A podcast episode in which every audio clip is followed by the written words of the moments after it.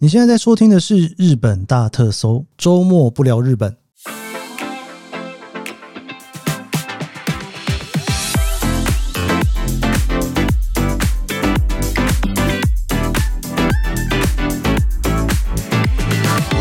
欢迎收听日本大特搜，我是 Keith 研究生。今天是2023年令和5年的9月30号星期六，今天是周末不聊日本，而且今天也是9月的最后一天了齁。其实本来这个周末不聊日本啊，哎呀怎么说呢，就是很多集都一直在聊这些里程啊旅行之类的齁，这个应该算是我自己的老本行吗，就是在开始做日本之前比较多都在聊这些啦齁。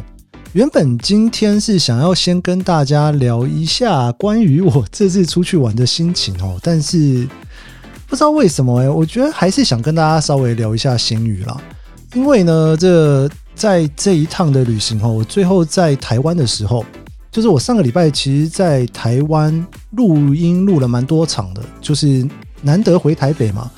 所以有一些朋友呢，如果想要邀请他来日本大特搜录音的话哦，就在台北我可能就会稍微安排一下，但其他本来应该是没有想要做太多的社群啦，但是呢就是有一个我觉得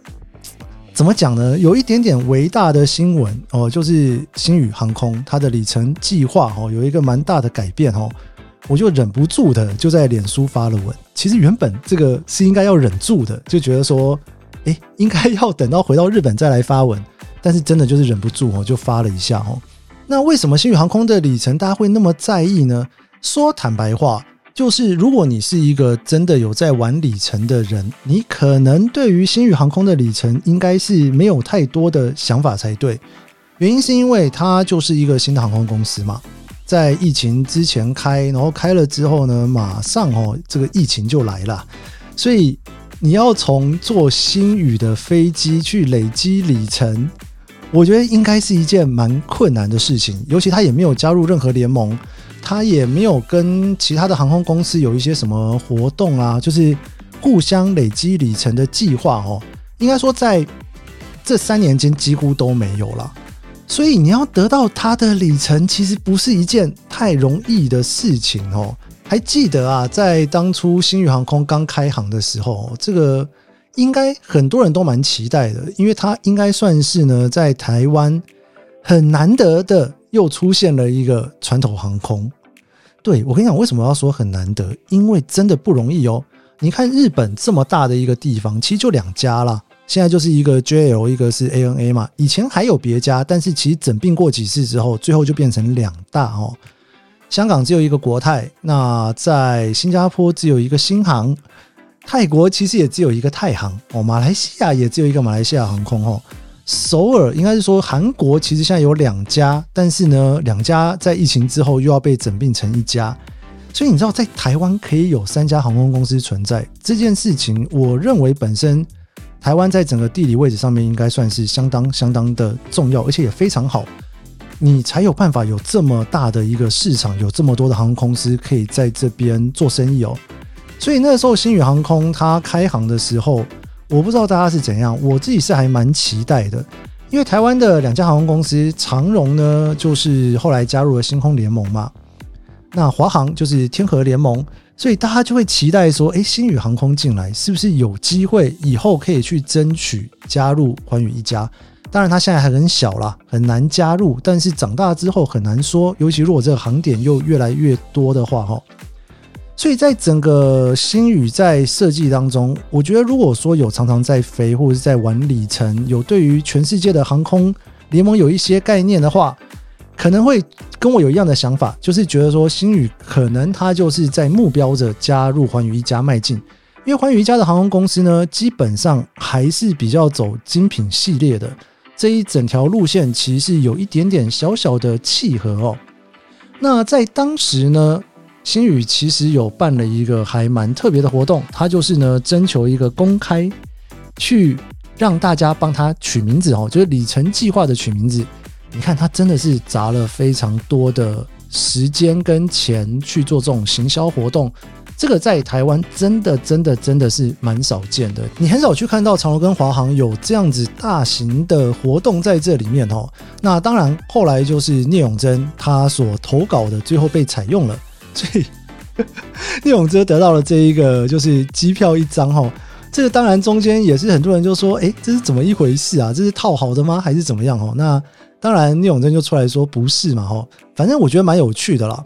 那在这一些有趣的活动当中呢，他就顺势的推出了他的里程计划。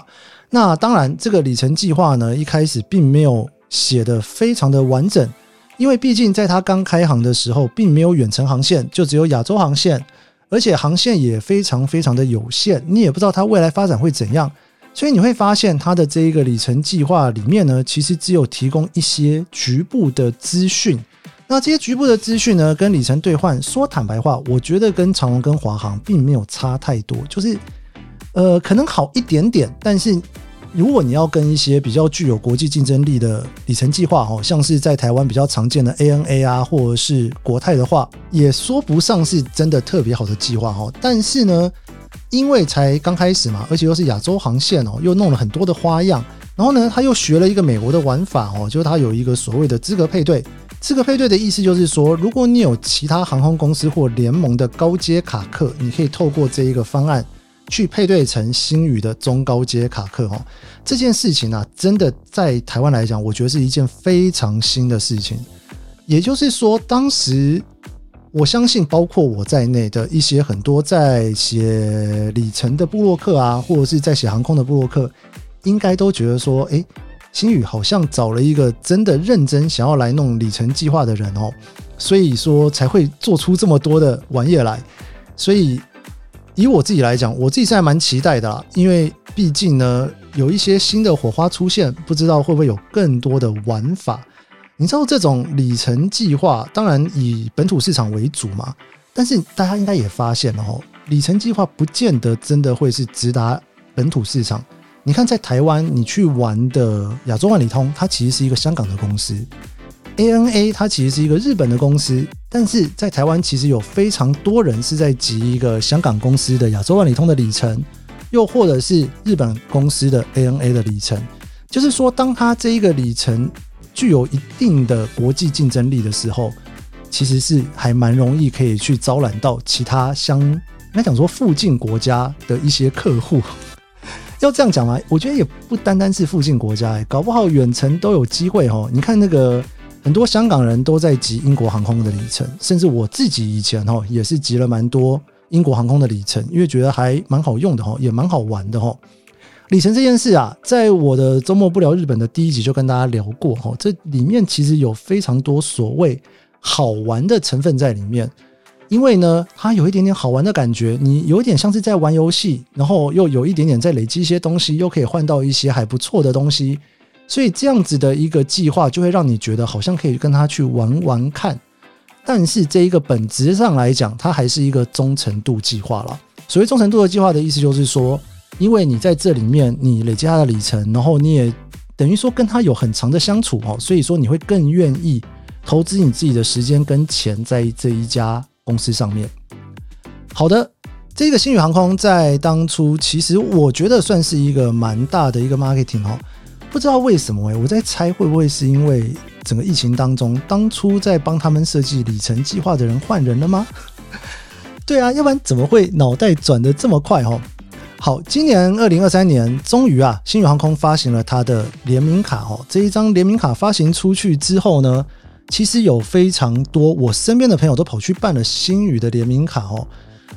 我自己觉得星宇联名卡集到的里程，因为以现阶段来讲你只能够换星宇航空的飞机，而且你坐星宇航空的飞机所累积到的中高阶卡客，你也没有办法适用于其他的联盟。我真心觉得所有会去办这张卡的人应该都是对于星宇有满满的爱，那个爱应该真的是满出来的爱哦，否则应该如果 以一个比较务实的角度来看，应该是轮不到星宇的里程，但是你却愿意去集它。我甚至有朋友一直到前几天还跟我讲说他已经刷了50几万，集了7、8万里，我觉得哇，这真的是蛮厉害，真的非常有爱哦。但是这件事情呢，在上个礼拜哦，应该说上上礼拜啦， 9月19号的时候呢，星宇航空它忽然宣布说要把它的里程计划做一个更改。这个通常我觉得有一点点就是讽刺啦，因为在日文里面呢，改善这个词就是改善嘛，但是在日本人一开始在玩里程的时候，会把航空公司的改善用改恶善的相反词恶这个词去讲，所以说这一个词汇呢，其实一开始从日文来的，大家都会讲说就是这个东西越改越差，就是所谓的改恶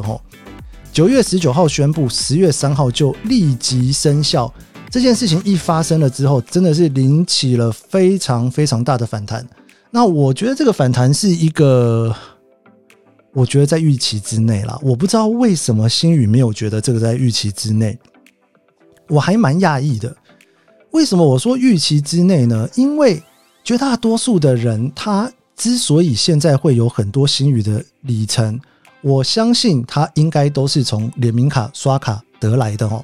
大家一般知道大家一般知道在台湾的信用卡通常发行新卡的时候，第一年都会有非常多的牛肉很好的优惠出来，但是往往到了第二年呢，这些优惠就会被一路砍下去，能够撑好几年的卡真的是不多，那些已经几乎都是会被大家讨论成说一定要必备一张的卡片。那星宇的这张联名卡呢，是跟玉山银行一起联合发行的。那这张卡呢，其实反正它就一些优惠都出来了嘛。一般来讲，就是第一年不太可能会改。第一年理论上有什么优惠啦，或者是有什么的计划啦，通常都会好好的实施，把第一年的年费结束再说。但是呢，就才半年左右，就在9月19号公布，而且2周之后，10月3号就要生效的这一个消息一出来之后，我相信大家的反弹是很直观的，因为如果绝大多数的人得到里程都是因为信用卡，然后信用卡你这等于说变成是变相的信用卡的权益被改恶了，因为你里程计划改了嘛，那你那一个信用卡的里程就没有这么好用了嘛，应该蛮多人办信用卡那个联名卡应该都会觉得有一点点，所以这件事情就在网络上面就当场炸了开来，就很多，以前就是跟我一起在玩里程的人都跑过来问我说到底发生什么事情，怎么会这样，所以我就想说要来写这篇文章。结果第二天呢9月20号啊，星宇航空呢他就马上宣布说这个计划要延到隔年3月1号来实施。这个3月1号的时间点我觉得也不是不难理解，原因是因为呢就是让联名卡好好的走完一年嘛，就是到明年的3月1号。但是我自己觉得这个真的是有一点点让大家会观感上面有一点点不太舒服，真的是有一点点不太舒服。对，就我刚刚讲的，就是你绝大多数有里程的人真的应该都是非常爱星宇的人。那改恶的内容大概是这样，第一个就是说呢，亚洲段，来回机票经济舱呢从3万到3万5，涨了一点点，商务舱从5万5涨到6万，那头等舱从8万涨到了10万。我不知道应该很多人都还没有真的拿来换过头等舱机票就被改表了吧，因为你等于要在这半年刷很多的卡，而且现在就换才有办法。那北美的来回机票呢，经济舱从7万转到了10万。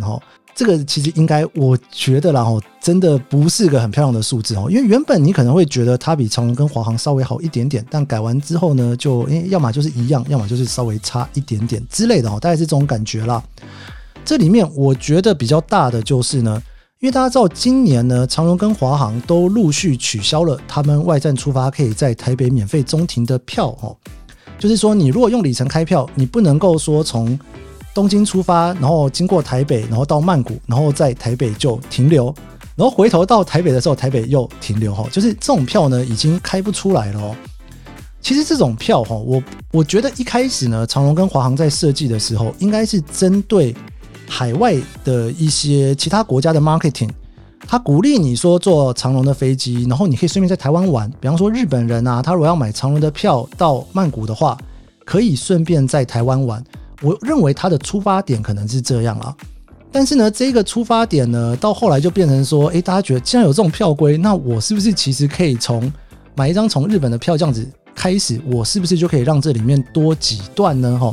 那因为长荣跟华航的规则相对的简单啦，整个亚洲区只有一种兑换标准，它不像是亚洲联通或是 ANA 有非常多的兑换的方式，所以因为它的规则太简单了，所以说呢他没有办法去分别这些人到底是怎么样去兑换票的。在今年应该算是终于把这个规矩给取消掉了。那长荣跟华航取消掉这件事情呢，当然很多人就会跳脚嘛。我觉得跳脚的原因是因为长荣跟华航原本的兑换比例在整个以国际上面来讲本来就不是一个太好的兑换标准，所以说当他把这里面的一个小小的优惠或者是漏洞给填满之后，那真的好像就不是那么的好了齁。那这个取消之后呢，其实很多人就会开始不太愿意集长荣跟华航的里程，包括我自己也有一点点这种感觉在这里面啦。但是呢，从后续我看长荣的做法呢，我大家可以感受到为什么他要取消这件事情。当然第一个，他取消了之后呢，他可以让这件事情稍微变得简单一点，因为原来是有点小复杂的事情齁。那他为了要去弥补让大家更想要集长荣的里程，他做的方法就是他让他的联名卡的里程能够集得更快了，去改变他联名卡的做法。这个有点题外话，我之后应该会找一集跟大家聊一下到底台湾的里程到底在玩什么，为什么会让很多人觉得说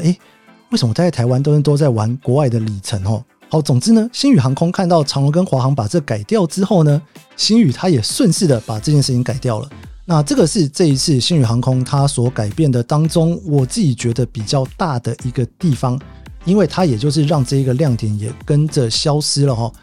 等于说原本星宇航空的里程就没有太多的亮点，大家都是冲着星宇航空很爱它而来的啊，怎么办呢？就是大家会有点失落，我觉得完全可以理解了齁。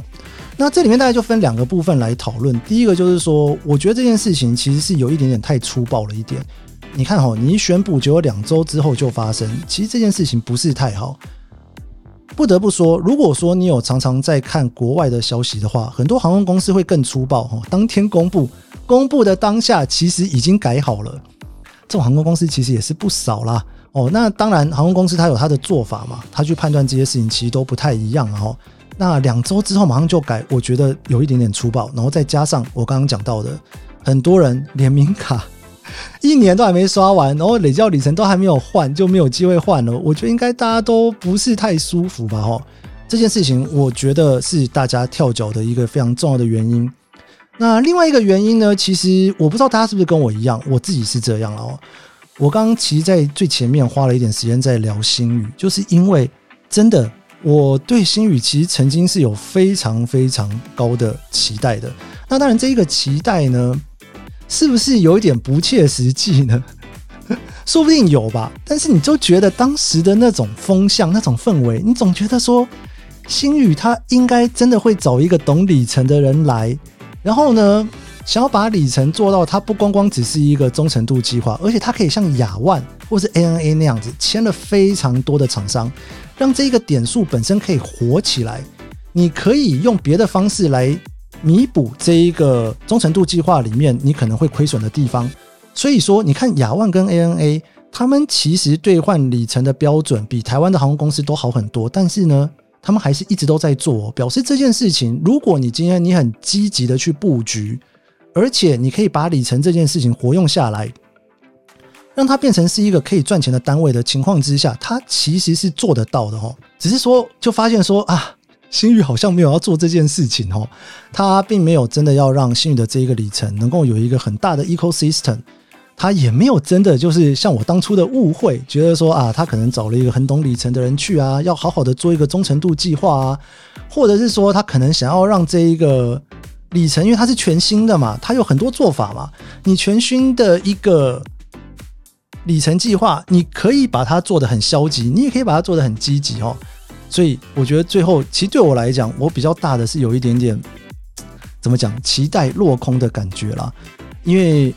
你知道每次在聊里程都在聊 ANA 跟国泰航空的亚洲万里通，聊长荣跟华航里程的比例真的是低蛮多的。那时候就觉得如果有一个本土的航空公司能够让大家可以来聊该有多好齁。所以我觉得以我自己的心情来讲，其实失落感是比较多的，就是有一个比较对他有误会吗，就是过多的期待，然后这个期待好像有一点点的让我失望了。但是你又回头想说好像也不会怎么样，因为说真的，如果以台湾的航空公司来讲，不是大家都这样吗？对，真的就是一个失望，然后有一点点小小落空的感觉哈。然后最后哈，就是有人问我说，那我现在星宇航空的里程怎么办哈？说坦白话啦，你也不能怎么办啦。明年3月1号，它现在已经延了嘛，延到了明年3月1号才要改表，所以等于说，你如果不管你集里程集到多少，你想要去用它现在的这一个汇率去兑换机票的话，你只能够再更多刷卡一点，最起码要集到3万5换一张机票吧，否则你这些东西就白刷了。你减卡减下去之后，